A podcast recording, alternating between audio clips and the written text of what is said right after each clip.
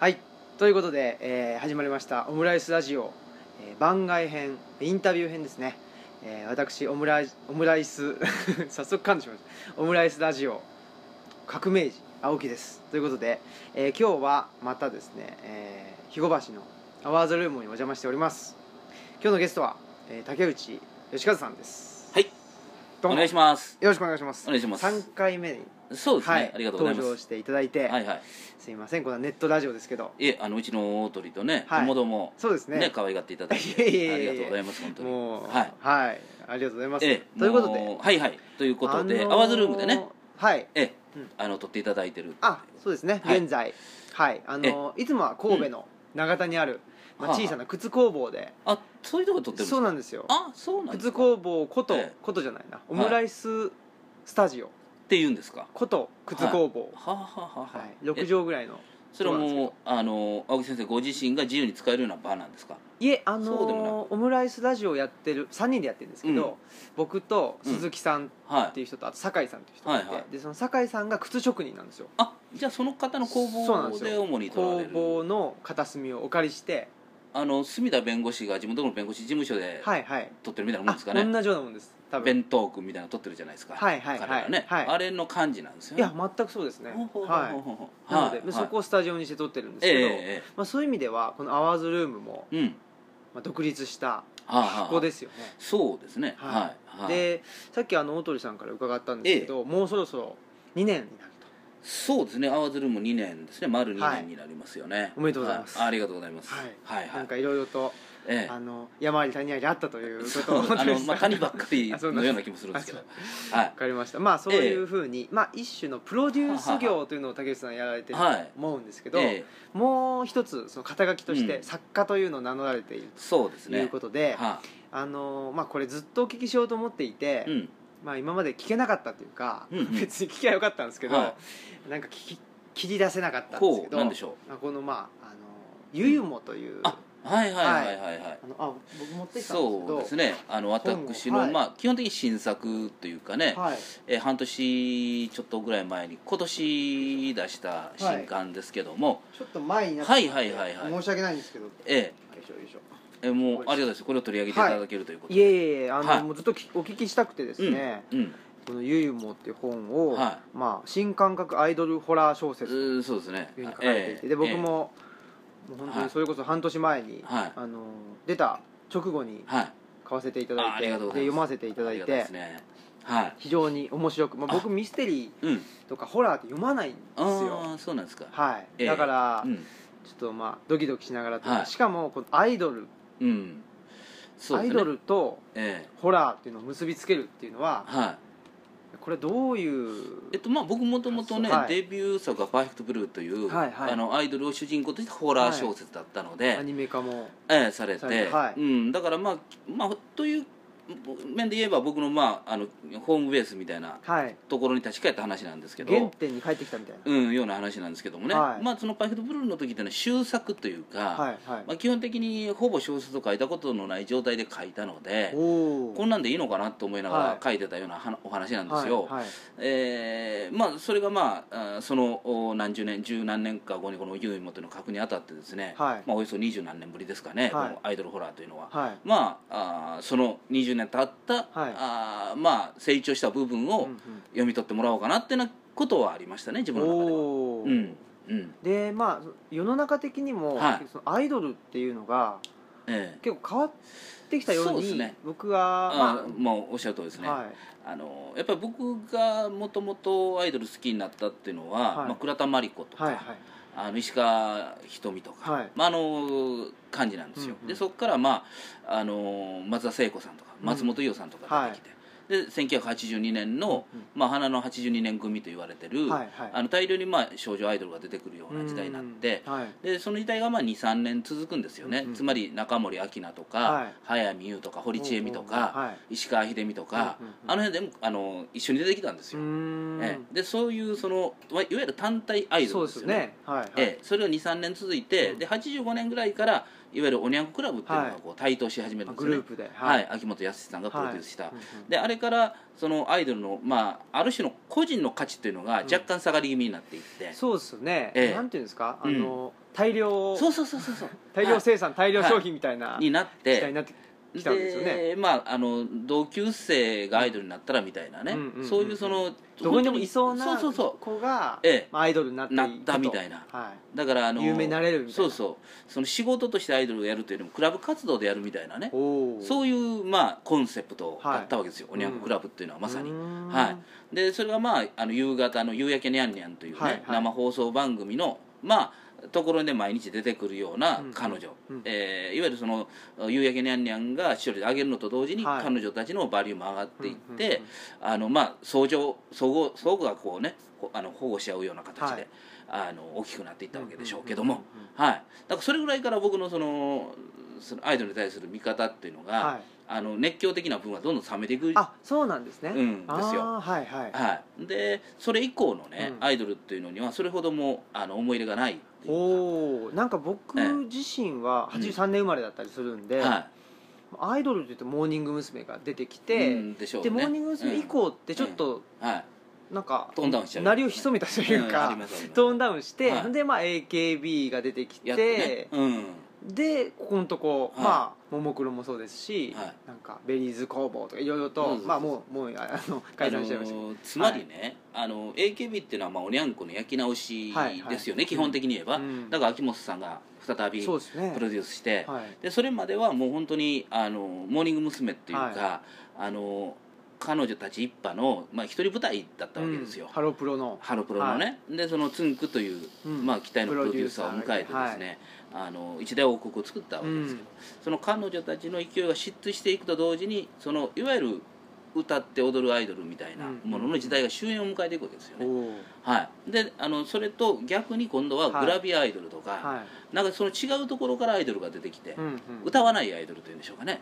そういったもの人たちをこう、はい。あのもてはやすような時代がだいぶ続いたんですよでグラドルっていうの葉があって、言いますね。彼女たちがちょっとこのアイドル業界の天下を取った時が一瞬あるんですよ、はい。でまあ、その中で、はい。例えばグラドルって際どい写真も載っけるんで、うんうんあのいわゆる AV とこうなんかわりかし境界をこう接してるというか、はい。そういうような時代もあって、えーはい。あのセクシー系のアイドルでもたくさん出てきたんですよね、でもそれっていうのは本来のアイドルからはちょっとやっぱ離れてたし、うん。そのグラドルがやっぱり清純派みたいなのがありますもんね。そどっちかの仕事が欲しいからね、はい。グラドルたちが集まってコミュニティを作ってね、はい。例えば情報交換してとかいう話が表に出てくるわけですよ、はい。あるいは彼女たちがそういう話をこぞって表に出すんですよ、うん。あの彼女と彼女と彼女と毎日飲んでて、はいはい。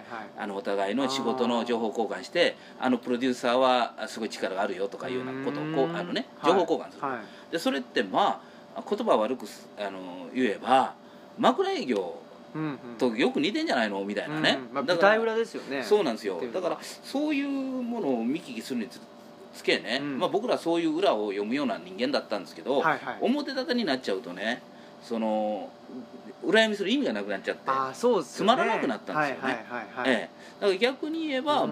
もっともっとこう清純な時代のね、はい。アイドルみたいなものが幻想としてうん。アイドルが保ってれば、それをまあ深読みするとか裏読みするっていう楽しみがはい、出るんだけども、そうそうそう。そのまあバックヤードの部分を見せることによって、まあ、うん自分が売れようとしたうん。うん時代っていうのが、あ来ると。って、はい。まあそれがまあ良しとされてた時代があって、まあうん。そこ僕はあんまりもうね食いつきができなかったはいはいわけですね、はあのーでかつてモーモームスみたいなはい。ハロプロ自体もそのほどに勢いがなくなってたと、うんうんうん。うんただそのハロプロが残した遺産というか、まあ、彼女たち今も頑張ってるから遺産ではないんですけど、はい。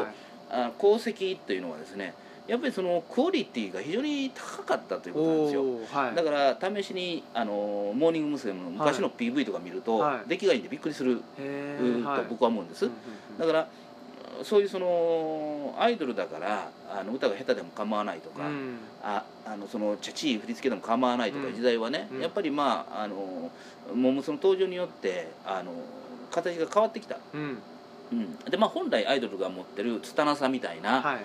あの素人がやってるようなうん。良さみたいなものっていうのは当然僕らアイドルファンは求めてるんだけどうん。あの、まあ、それだけではないと、はい。ただそのいくらその素晴らしいあのパフォーマンスを見せてもどっかにこうはにかみというか、まあ、素人臭うんみたいなのがあるのももちろんアイドルうんだと僕は思うんですよ、でその辺をこう、まあ、あの含めてハロプロが、まあ、ある種こう力なくしてたのと同時に秋元さんが仕掛けた AKB という、うん。頭立ち上がりは苦労しましたけど、はあれのまあ良さみたいなものがうんこう、ね認められて、いはい。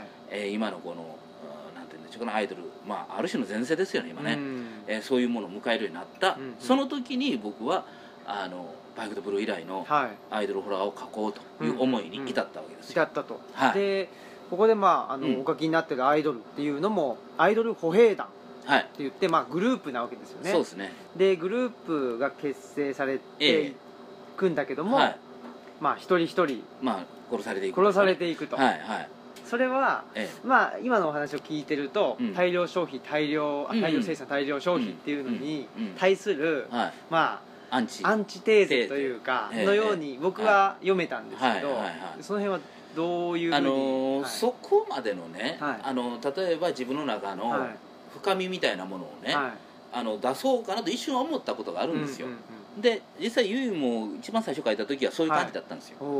はい、ーはいはいでもそれはねあもうねすごくこう個人の気持ちによってしまっててあエンターテインメントにははいなりえないなと思ったんですよ、あでもともと「ゆいも」というタイトルじゃなかったし「はい。あの擬態」というタイトルだったんですけーどもね。はい、それはその今あの青木先生がおっしゃったような、はい。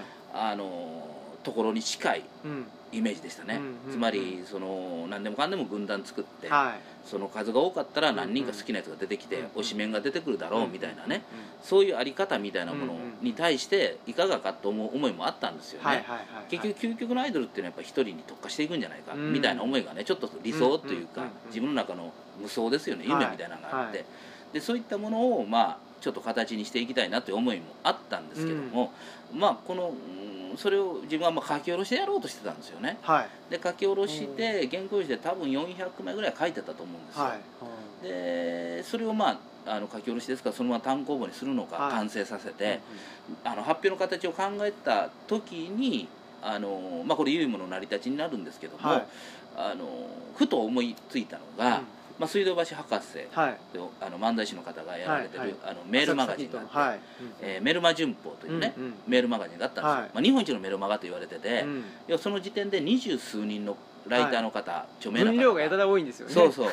あの一生懸命そこに書いて、はい。あのみんなそのなんていうのかな歯を競ってるというか、うん。あのお金もらってまあこれ当然プロの仕事ですからお金もらってやるんですけど、はいまあまあそのいわゆるメジャーな雑誌とかに書いてる以上の力を持って、その博士になってるメールマガジンにうん入魂の作品を書いてる方が多かったうんうんうんというもそのバックボーンがあるわけですよ、はいはいでそれに僕はもともとそういうものがあるというのは知ってたんですけどもここに乗っけたらどうだろうというね、僕のその作品をね、はいまあ、その時「ゆいも」という作品名前もなかったんですけど、はいそこにまあ乗っけたいという気持ちがあって、うんほんで博士にまあ連絡取らせてもらったんですよ、はで、まあ、博士がもう竹内さんがやってくれるんだったらあの内容等問いませんいので、うんうんうん。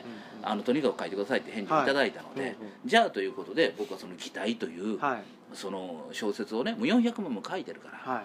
連載うんとしても、まあ、楽じゃないですか、そうですね。ああこれだなと思ったんはいですよ、はいで実際い第1回目を書こうとして、うん。えーもうそれを原稿送ろうと思ったんです1回目の。はい。ほんだら、えー博士からね、あのーもう締め切りが、まあ、明日ですと、はい。明日まで送ってくれたらそのまま乗っけることはできますけど、メールマガジンですからね、はい。印刷とかいらないから、はいでも、えーもし、あのー竹内さんよろよかったらはい。2週間後の次号からの連載ということにしてもらえたら煽りもできるし、あはい。あのー次から竹内さんのはい、やりますよということもやれるので、っていうね、あのサジェッションいただいてあだったらそれでいいなと思って2週間後の締め切りをはい。第1回目にしようと思ったんですね、伸ばしたんですねそうなんですよ、はでその時にね、いうん。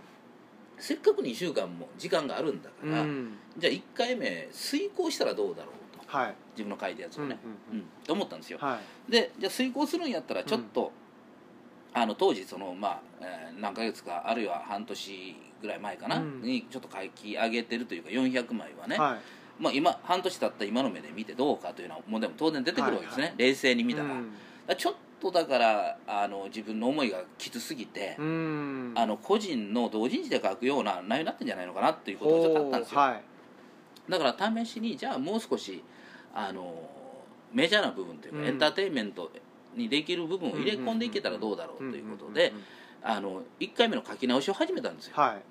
書き直しを始めたら最初からですか？あ、はい。そうです。はい。1回目の、とにかく1回分だけ書き直そうと思って、やりだしたら要はそちらの方向の方が絶対いいよと、うん。つまりあの僕が想定していた主人公と違う主人公になったんですね。あそうなんですか？うんユームというのは主人公じゃなかったんです。あそうなんですか？あの主人公から狙われる側だったんですよね、ほう狙う側が主人公だったんです僕の場あ合そうなんですか？一番最初は。はい。はい。えっと。あのその逆さ男って出てくるんですけどあはいそれがはいはい。はい主人公だったあそうなんですか？はい、ほううんそういう話だったんですよ。あそうなんですえねアイドルを追いかけるる男の男の話だったんですね。でその内面に迫っていくことによってアイドルとは何かみたいなものを浮き彫りにさせていこうという壮大な意図があったんですよ。ほでそれをあのちょっとまあ読みづらいかもしれないけど真剣に読んでいただくと、はい。ラストに見えてくるアイドル像というのが、うはい。あこれが逆さ男の考えてたという理想の、あるいはそれは作者である竹内義和のはいはい。理想のアイドルというのが、まあ、見え見えてくるというのは、まあはいそういう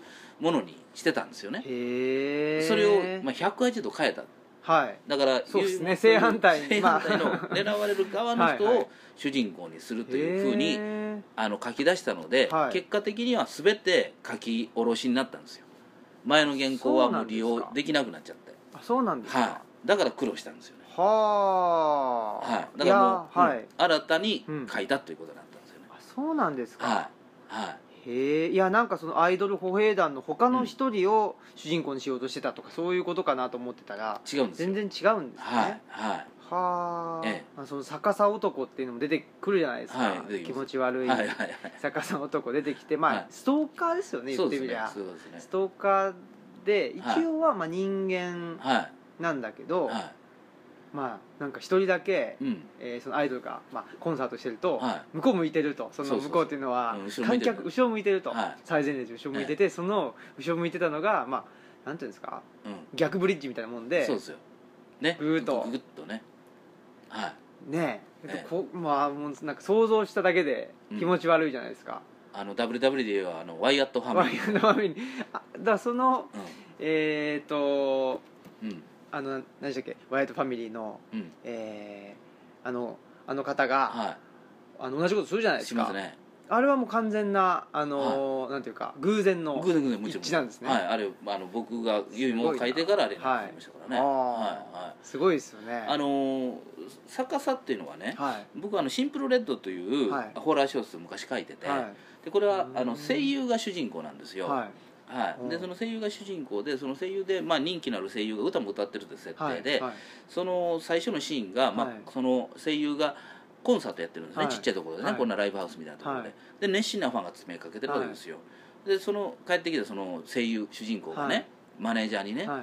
あの一番前の人気持ち悪かったわっつって、はいだから「え誰?」って一番真ん中にいた人っていう話があるんですよ、はいはい。でマネージャーがそんなんねはい。確かにその声優のファンっていうのははい。オタクっぽい人が多くってね、うんうんうん。あの気持ち悪い人いるかもしれないけど、はい。あなたがそんなこと言ってたらダメじゃないみたいな会話があってね、はいであの一生懸命応援してくれてんだろう、はい。ほんだらその声優がねあのいや実はそうじゃないのと、うん。応援してくれるのはすごい嬉しいしね、うんうん一番前で見てくれるのも応援してくれてて嬉しいと、はい。それは気持ち悪いなんて思ったことはないと、ただ一番前にで、ね、見てくれてた人がね、実はずっと後ろ向いてたのっていうシーンがあるんですよ、あ。うん、これはまあ頭のシーンなんですけど、はいはい。僕怖いな自分で書いてて怖いなと思って、ね。はいこれをちょっとこのユーモで、あうん。もう少しこううんちょっと発展させようということで思いついた、はあ。キャラなんですよ。キャラなんですね。はいはい。逆さ男。逆さ男。でこの逆さ男も、うん。えーまあ、僕の感想では、まあ、気持ち悪いなと思ってるんだけども、なんていうんですかね、はひ一つのいうん。まあ業っていうんですか？ですよね。それがちょっと少しずつ分かってくるというかはい。ね、でそ背負ってるれものが。そうなんですよ、はい。そこがは僕はすごく、いうん。まあ、一種うん。なんていうんですかね、はい。あの悪い言い方すると、うん。ベタな部分だし、ええいいええ。いい言い方というか、うん。まあ、僕受けた感想だと、まあ、うん。普遍的な、はいはい。あのー文学っていうか、はいはいはいあの作品にえその消消化されてる、えはいはい。そのそうですね。ちょっていうのはやっぱりその逆さ男うんうんの抱いてる業というか、はいはいはい。そこかなっていうのは思うんですよね。ちょっとあの谷崎潤一郎っぽいね。そうかもしれないですね。感覚ですよねはははい。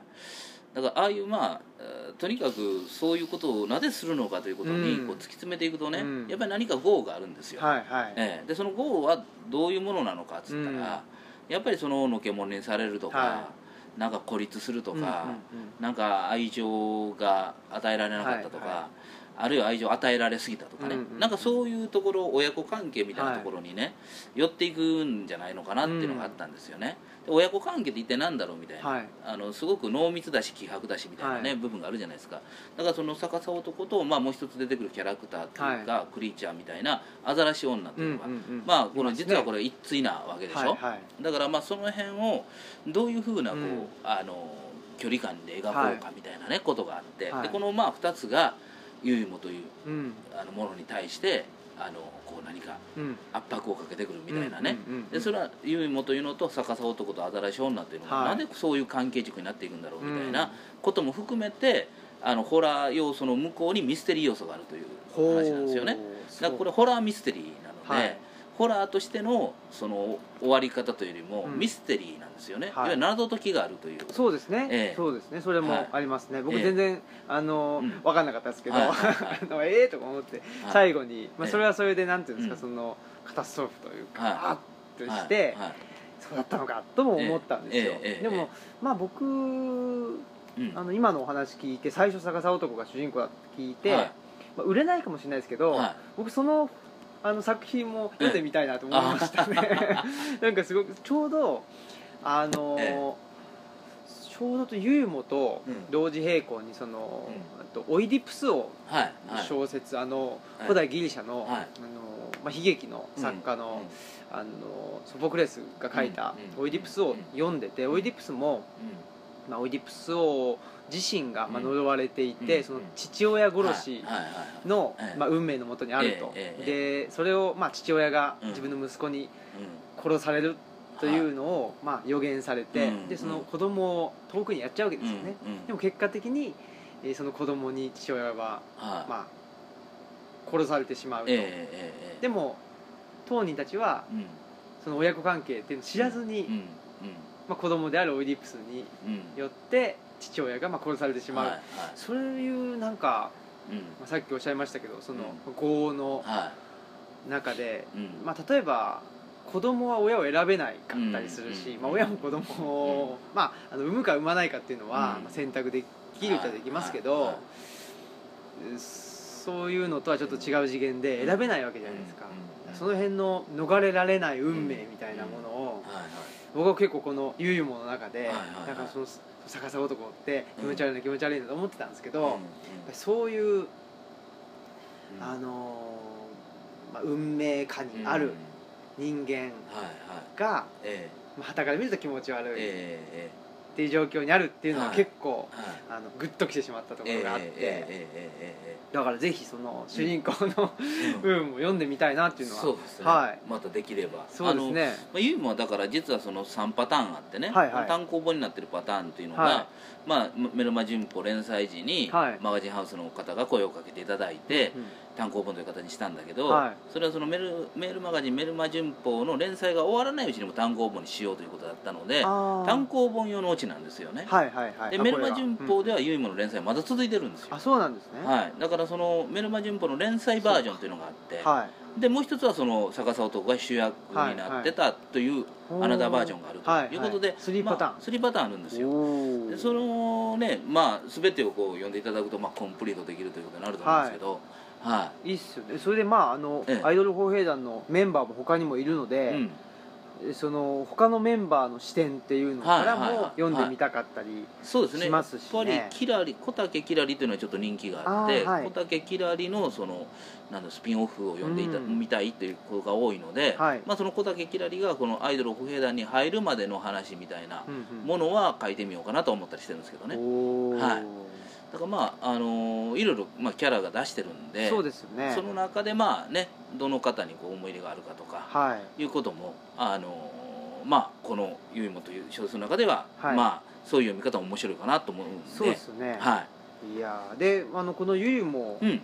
を、まあ、あの書き上げるはっていうのは結構しんどかった。いそうですね。ということはいはい。なんですけど、えそのどの辺が一番そのしんどさの元っていうのはいわゆるねその本格ミステリーの要素を入れてるので、はい。あの基本的に言えば何か辻褄をしていけない,、うんうん。いかないといけないっていう、ね、制約みたいなものはやっぱりミステリーにはどうしてもあるんですよ、あはいで制約を守った上で超えるということは可能なんですけど、は基本的にはやっぱり制約を守らないといけない、うんうん、つまりその超自然的なことが超自然的なままで収まってるとダメなんだと、あそこに、うん、意味がなきゃ意味がなくちゃはい。はい。でそれが合理的にええ。きちんと説明できなくちゃいけないいけないと。はい。で今その本格ミステリーのそのルールというのは非常に幅が出てきたので、うーん。その現実においての合理性だけではなくって、はい。その設定上の合理性があればいいみたいなねおところに来てるんで、はい。まあある意味そういう意味でやりやすい面もあるんですけど、はい。あのだからといってあのとんでも学説みたいなものを入れ込むことはできないのでああのまあいわゆる世の中ではい。皆さんが納得できるう知識レベルの中で、えー合理性を持って解決できーるうん。謎ということでないといけないんですよ、だからまあそこですよね、うん。あの例えばあの「スリーピング・フォロー」という映画があったんですけど、はい。あの首なし騎士が馬に乗ってやってきてね、いろいろ悪さをするって話なんですよ、でえーそれをまあジョニー・デップ演じる探偵みたいなのがこう、はい。謎を探っていくって話なんですね、はい。まあ、ホラーなんだけどミステリーの要素もあると、うんうんでこの場合のミステリーというのは本来であれば首なし騎士を誰がやってるのかという謎にこう集約されていくわけですよ、うんうんうん。本当は。はい。ね、で首なし騎士に見えたのは実はこんな形で首なしに見せてたんだという種があって。はい。でなんでそんなことをやるのかという理屈があるというのが、はい。まあ、謎解きなわけですよ、うん彼はそうこういうことをして人をまあ怖がらせたかったとか、うんまあ、いろんな理由を持って首なし騎士がおるという状況を作り出してたんですよ、うんというまあことですよね、はい。本来であれば、うんでもこのスリーピングフォローというのはそうじゃなかったんですね。首なし騎士という妖怪じみたものは本当にいるという世界観なんですよ、はいはいはい。だけどもその首なし騎士を呼び出して操って殺してたのは誰かという謎になっていくわけですよ。だから首なし騎士というのがうんそんな非合理なものがおるという世界でやってるから、はい。それはおっても OK ということになるルール的には。そうですね。ええ。はいはい。だからそれはおおるものとしてじゃあそれを操ってるものは誰かという謎にこう集約していくうわけです、んはいはい。だからその首なし騎士というのはありえないものがあり得るためには現実的に何をしてたかという謎じゃなかったもいいわけですよ。そうですね。そういう意味ではこのうん。ゆゆものはいえーっとあのアザラシの。はいアザラシ女ね。アザラシ女もはい。そうですよね。そうですそうです。アザラシ女がうん。なぜアザラシ女うん。としてはい。誕生したのかという、いそういう合理的な説明というよりは、はい。それはまあ一種のもののけというか、はい。妖怪としてはい。はい。存在してえいるわけですえよね。ええ。えあー。はい。だけどもそれはい。がまあそういう形で出てくるための心理的なまあはい。理屈みたいなのもつけてるわけですよ。そうですね。ええ。だからまあ、今っていうのはちょっとやっぱりミステリー幅が広がってて、うん。あのその幅をどこまで広げるかみたいなところにまで来てるんですうよ、ん。はい、だからいろんな方がいろんなものをあの出そうとしてます。ミステリーで、うん。はい。だからそういう意味では今ミステリーってのは非常に面白い。あの、まあ、特に日本はそうなってますね、うーん。はい。はい。あそうなんですか、うん。じゃあその辺の、まあ、辻褄うん。合わせの、はい。まあ、線引きみたいなええ。ところが一番しんどかった。と。そうですね。あのそうん本当に。でね一番最初はやっぱりこの考えてたオチというか謎解きがあってそれ自体が、うん。あのまあ担当編集の方から否定されたんですよね。あそうなんですか、はい。それはどういう理由で否定されちゃったんですか？あのあまりにもこう、はい。どういうのかな逆転しすぎるっていうかあまりにもどんでん返しうわしすぎてたんですか？うん、だからそそのそのどんでんについていける人がいるのかどうかということはちょっとね。で僕もちょっとそれは思ってたんですよ。はあのー確かにそうだなって思いも抱えながら書いてたのであ痛いとこ疲れたなっていうのは本音だったいんですよ。うん。でも口頭向けすぎたみたいなことなんですか、コート向けというよりもねそれはそれはそれでありなんだけど、はあのうんこれねまあオチを言うことになっちゃうんで説明しづらいんですけども、はい。あのー僕としてはそのはしごの外され感が、うんうんうん。それは快感になるんだよと思ってやあってたんですーはいはいはい。え？ってなるのが快感、はいはいわあすごいって。でも担当の人はそれはしご外されたまま終わってしまうんじゃないと。えなんでやろっていうことでというようなことを思ったんですよね。そこはもうすごいなんていうのかな。あのどっちでどっちにも思われそうな感じなんですよ。はい。だからうん。まあだから、まあ、安全性を取ったらそうそれでねうん。落とすのはっていうことがあったのででそれがもう僕締め切りというかもう本出すって決まって何月発売で決まってからもうここで原稿も渡さないと絶対ダメだというようなはい。こ時だったので、ギリギリですね。ギリギリなのよ、はあ。ほんでだからそのその日のうちに別バージョンのはい。そのこういうふうに謎解きをしますからって送らないといけないってはいうことだった、すごい。ここのイベントがあったので、はい。夕方にここに来ないといけない。で昼の間の23時間ですよ。はい。さあどうしようかなと思って、うん。で多分その担当ははい。それで自分が納得いくいけるものが出なかったら本出すのちょっと納得いくものが出るまで伸ばしましょうって話してるはず。ああすごいですね。でそうなったら、はい。多分本は出てなかったと僕は思うんですよ。はあ。時期を逸して。はいはい。はい。だからもうねそうなったら本当にもうねその例えば大鳥さんとかに合わせる顔がないなと思ったし、はいはい。あのーどうしようどうしようっていうのが本当にうん。あの時の頭の回し方すごかったですね。ああもう、はい。あなんかあらゆるところからからもう考えて。使えそうなものを。えもうくわーっと自分の頭の中でこうね はい考え考えてねある一つの回答を出したんですよ、うん。でそれがね最初やっぱりおもはしご外すバージョンじゃないバージョンなんですけど、はい。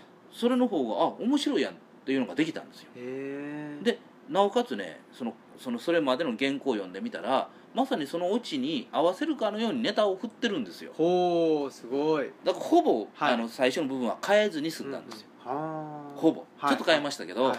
ほぼ変えずにうんうんうん済みましたね、はあ。でそれのアイデアを送ったらああこれだったらいいんじゃないですかということでまあ、まとまったということなんですよ。ははあそのアイデア絞り出す時って、僕も論文書いたりする時にうん。うんうん。とか思うんですけど、はいつい何か参考にしようとし,、はいはいはい。しちゃうじゃないい、ですか、ええでもなんかそのなんて言うんだろうな何も参考にしないでええ、目をつむって、はい。自分のあの内側に問いかけるとかいうか、うんうん内側から何かないか何かないかっていうふうに探す時間も必要だと思うんですけど、はいはいはい。竹内さんどどっち派っていうかあ僕はもう内側派なんですけど明らかに、はい。だから物を調べるということをほぼしない人間なのあそうですか、うん。物を書くにあたっては物を調べないというタイプなので、はい。でもほぼね、はいほぼですよ、だから今風の皆さんの書き方とはちょっと違うんですよ。昔の書き方ですよね。はい。だからあのーなんか調べるとねはいどうしてもそのコピペみたいになっちゃうんで嫌そうななんんですよ。よなんか、うん。あのー直線感が出ないっていうか、うん。なんかこっち行ったりこっち行ったりこっち行ったりしてなんか自分が切りその張りっぽいでしょ。そうなんですよ、まあ、揺さぶられちゃうような気がして、まあ、うん。まあもちろんあの一旦全部書いて、はい。でまたもう一度遂行してあのというね。遂行することは、まあ、あのするんですけど、うん。やっぱり何かちょっと凸凹感というかうん。出てしまったりして、うん。で、はい。まあ、特に論文の場合はその中央をつけなくちゃいけないんですよ、うんうんこの論拠はどこだ？はいということをちゃんと示さなくちゃいけないははでそれがまた、うん。まあ足かせにはなったりするわけですけど、まあ、さあのそういう論文と、うん。まあ、文学の作品とはやっぱり違いますよね、ええじゃあもう自分の内側にそうですね。絞り出すというか。はい。だからまあ今までこう原稿そのユーモに関して書いてきたという、はい。自分の蓄積みたいなのがあるんですよね、何回も書き直したし、はいでその蓄積みたいなものがそうまあ追い詰められた時に、うん。やっぱり蓄積してるものがやっぱりこうすごく活発に活動するんでしょうね、はいはいはい。ええ。だから何もなかったら絶対出てこないと思うんですよ、はい。だからそのユーモが辿ってきた道とか、うん。逆さ男が辿ってきた道とか、はい。い、ろんなもの頭に入ってるので,、はい、でその中であこう違う違うかなっていうのことが、あのまあ、自分の中でこう、はい。ポッとくる出てくるっていううんか、でその中で、まあ、あのある種のまあヒントですけども、はい。あの自分がこういうことはないんだろうかっていうことをちょっと仮説を立てたんですよ。はい。その仮説というのは、あの例えば人っていうのは、はい。何か一つの記憶みたいなものを丸々なくしてしまうことがあると。うんなくしてしまうんだけどそのなくした記憶の中に別の記憶が入ると、はい。なくしたことがわからないというか入ってるから、はい。だからその新しくそこに記憶が入ってもそれは本来自分の記憶としてそのまま行動してしまうんじゃないかという仮説を立てたんですよ、ほう。ん、でその仮説のもとで論理立てしたわけですよ、うはい。あのユーモの、はい。まあ、謎解きみたいな部分でね、はい。仮説のもとで謎解きを考えて、うん。じゃあこれが仮説じゃないか僕の仮説だけで終わってしまうとはい。説得力がないんで、はい。そっから逆に調べたんですよ。はあ。のいろんな心理学とか、はいはい。調べたらまさに僕の言ってるのがちゃんときちっと論文としてあるんですよ、へえ。そういいうものであるというはいはいはいはい。うん、例えばどっか繁華街行って、あのまあ、子供親と子供がおって子供が行方不明になってうんどうのこうのというようなまあことがあった時にね、はい。その行方不明になった子供のことの記憶がなくなって別の記憶が入って子供は行方不明になってないばかりか、うん子供はいなかったみたいな思ってしまう人もいるみたいなね、はい。なんかそういう論拠みたいなのがあるんですよね。人間の心理として。はい。でそれはあのごくたまにだけどもそういうことが起こりうるしはい、あの何か脅迫観念みたいなのがあった時にそういうことに逃げ込むことによってあそうですよね。自分を追い込んでそういうところを追い込んでしまうとあえて、というようなことが、うん。動そのうん学術的根拠としてうんってるわけですうんようん。ね、うん。だからあ俺が仮説で考えたことはやっぱりこう本当にこういうことがあるんだみたいなことがあってそこが僕、まあ、意を強くしたわけですよ。ほう、、はい。やなんかそれは、うん。あの僕竹内さんとあのお話しさせていただいてても、あの思うことというか、うん。感じることで、その直感と、はいはい。その論理のい論証の部分っていうのが、ええすごいその歯車が、うん。あの噛み合ってはいらっしゃるなっていうのがあって、はい。はい。そういう意味で研究者っていうのはその直感の部分をあんまり重要視しないんで、ええええ本当はそうなの本当はうん。直感から始まってるんだけど、うん。うん。そう言っちゃうと、うん。そのまあ、それこそ直感に論拠はないわけなので、はいはいはいはい否定されてしまうような気がしてしまうんですね、ええええだからどうしても論拠論拠と言ってしまうんですけど、うんどうしたってうんまあクリエイティブなことする人間っていうのは、まあ、文学作品であろうと、うん。論文であろうと、うん。やっぱり直感っていうものを大事にするというか、うん。直感から始まると思うんですよね、だからやっぱりまあやっぱりす素晴らしい僕が素晴らしいと思ってる研究者の人っていうのは、うん。その直感もすごく大事にしてるし、もちろん論拠も大事にしてると、うんで直感だけだとう、ん。なんだろうこの人はみたいな感じで話がええ全然うん人に伝わらないわけじゃないですか、そういう意味で竹内さんうん。はうん。僕の中ではなんか、まあ、研究者としても、まあ、あるああるし、はい。まあ、作家としてもその,、あの直感っていうのもあるし、この2つがすごい噛み合ってらっしゃるなというのはそうなんですよ。あのお話しさせていただいてて。はい思うことで。で僕はまあもっと直感力っていうのを、まあ、自分で意識的にうん。していきたいとうん。いうふうに思ってるんですけど、それはまああの何か物を書く時だけじゃなくて、うん。お話しされる時もうん。どうなんですか？なんかそのうん。90分間はい。お一人で喋ってるわけじゃないですか、ええ それがすごいなって思うんですけど、その感覚喋る感覚とうん。物を書く感覚っていうのはうん全然違うことはないと思うんですけどそうですね。に似た似てるなと思いますね。あそうですか。だからあのー例えばまあ大長編になってくるとはい。まだ違うんでしょうけど、例えば短編書く時とか、うん。コラム書く時とかね、はい。いうのはまあ一気にまあ書く場合が多いわけですよ、だからあー原稿紙だったらまあ2 3 0枚のものっていうのはまあ一気に書くうん。場合が多いわけですよね、はい。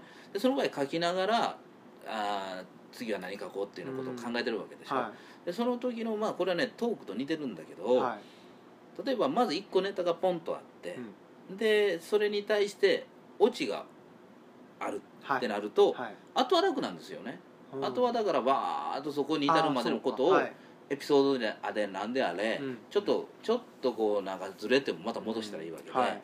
あの枝葉があるのもはい。逆にいいぐらいでだからここに落とせばいいっていうのが分かってるとね、うん。だから書いていく時に何を考えてるかというと何か落ちはい。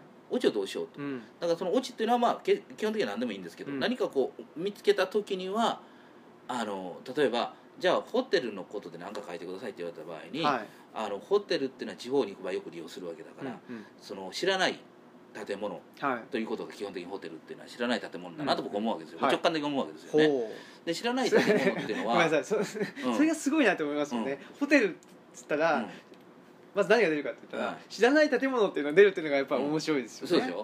うん。で知らない建物と出るとね、はい。ちょっと怖いなっていうのがあるからあー。ちょっとホテルにまつわる怖い話とかバーってはい。やっていってね、そしてまあ例えば自分が仕事行った時の最後に駅降りてそのはい。ホテルを見た時にみたいなことになった時にね、うん。その小さなホテルだったけどこう、まあ、例えば窓があって、はい。あの門があって、はい。人の顔に見えたりするじゃないですか。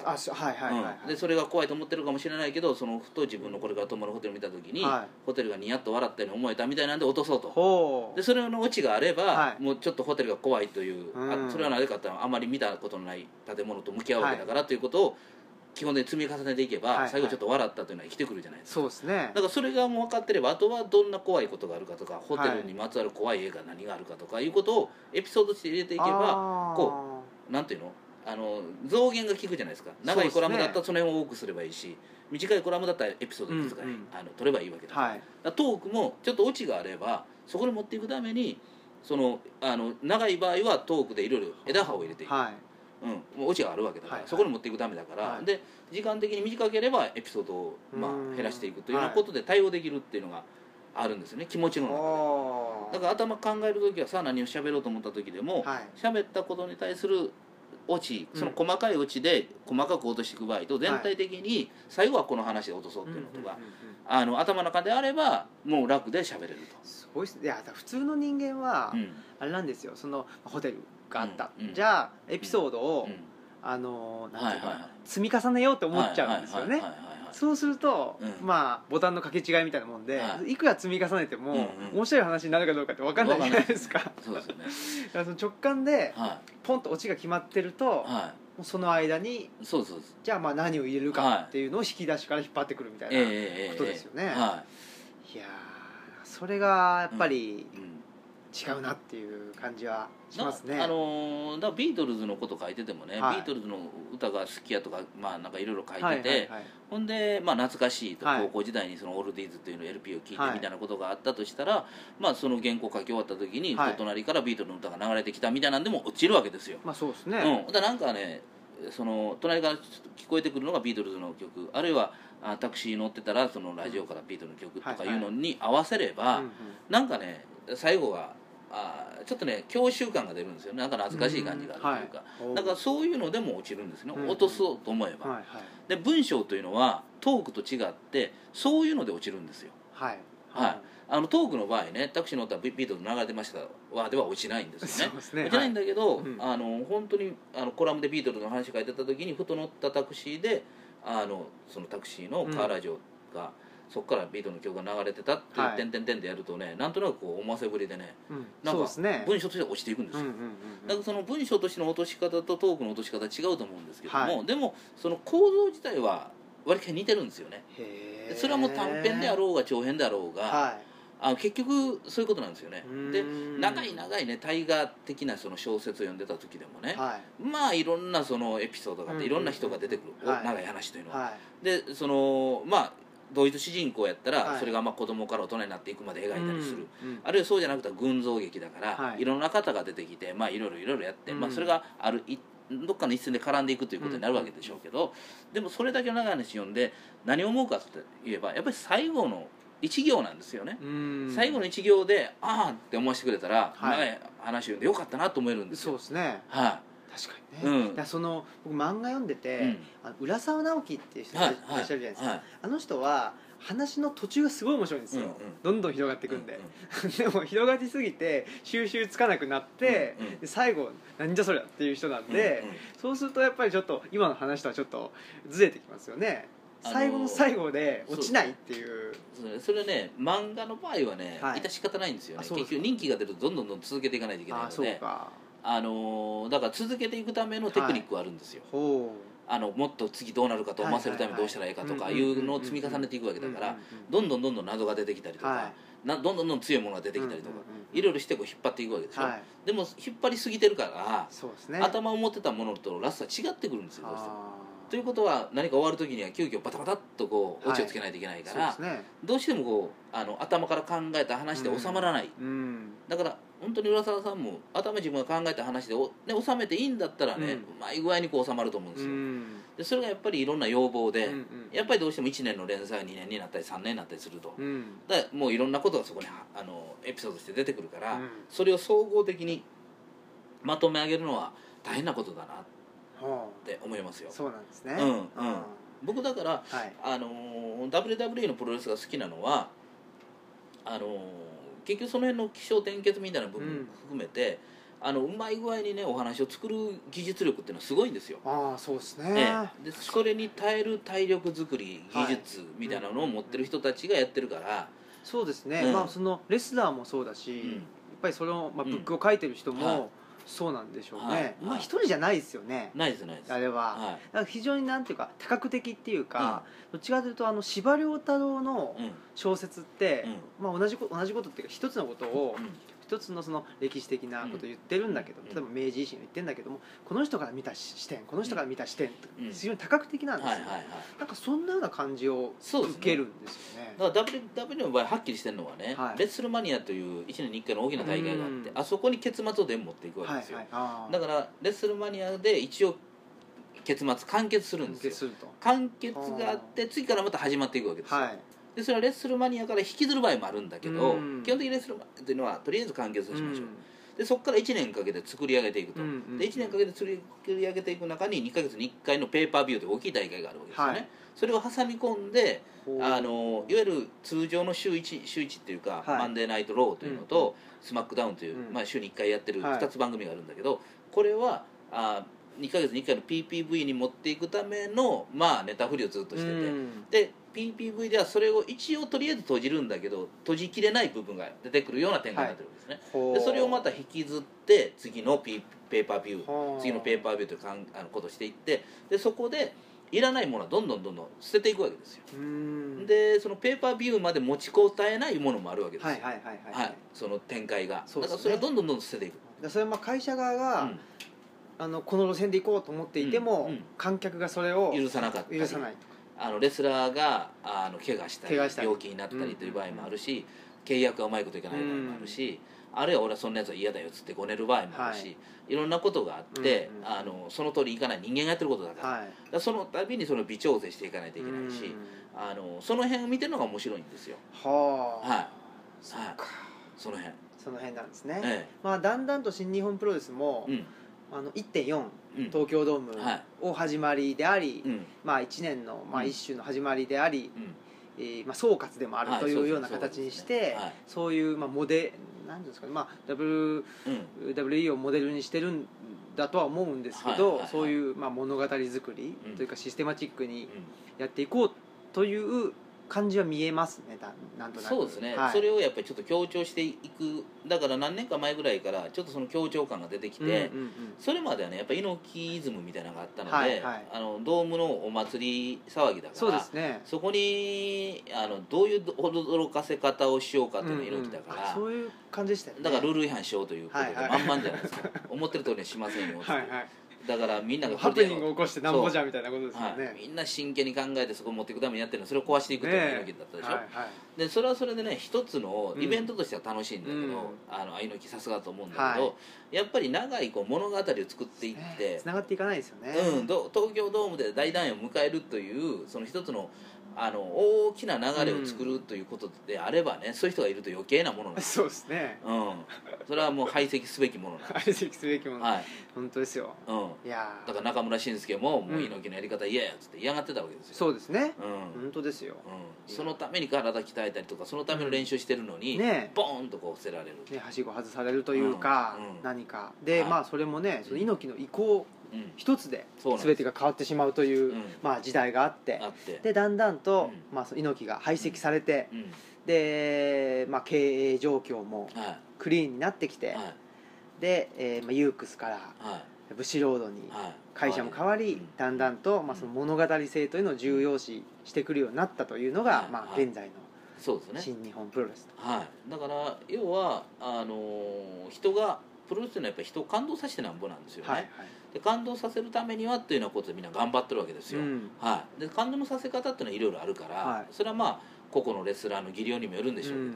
でも方向性としてはやっぱり、えあの会社、えースタッフ、はい。レスラー、えーその3者が一体となって三位一体で同じこう意識を持って、うん。それに向かって頑張っていくというのがやっぱり大きなポイントでしょ、そうですね、はいえーそんなこんなそんな話こんなで。はい、時間ずいぶん長くなってしまいました、まあはい。そういう話をあのはい。毎月、えーさせていただいていると。はい。はい。ということで ということですそうですね。ね、プロレス論ぜひ来てください。ということで、はい、えーお相手は、えー青木と竹内でした。あありがとうございました。ました。ぜひよろしくお願いします。失礼します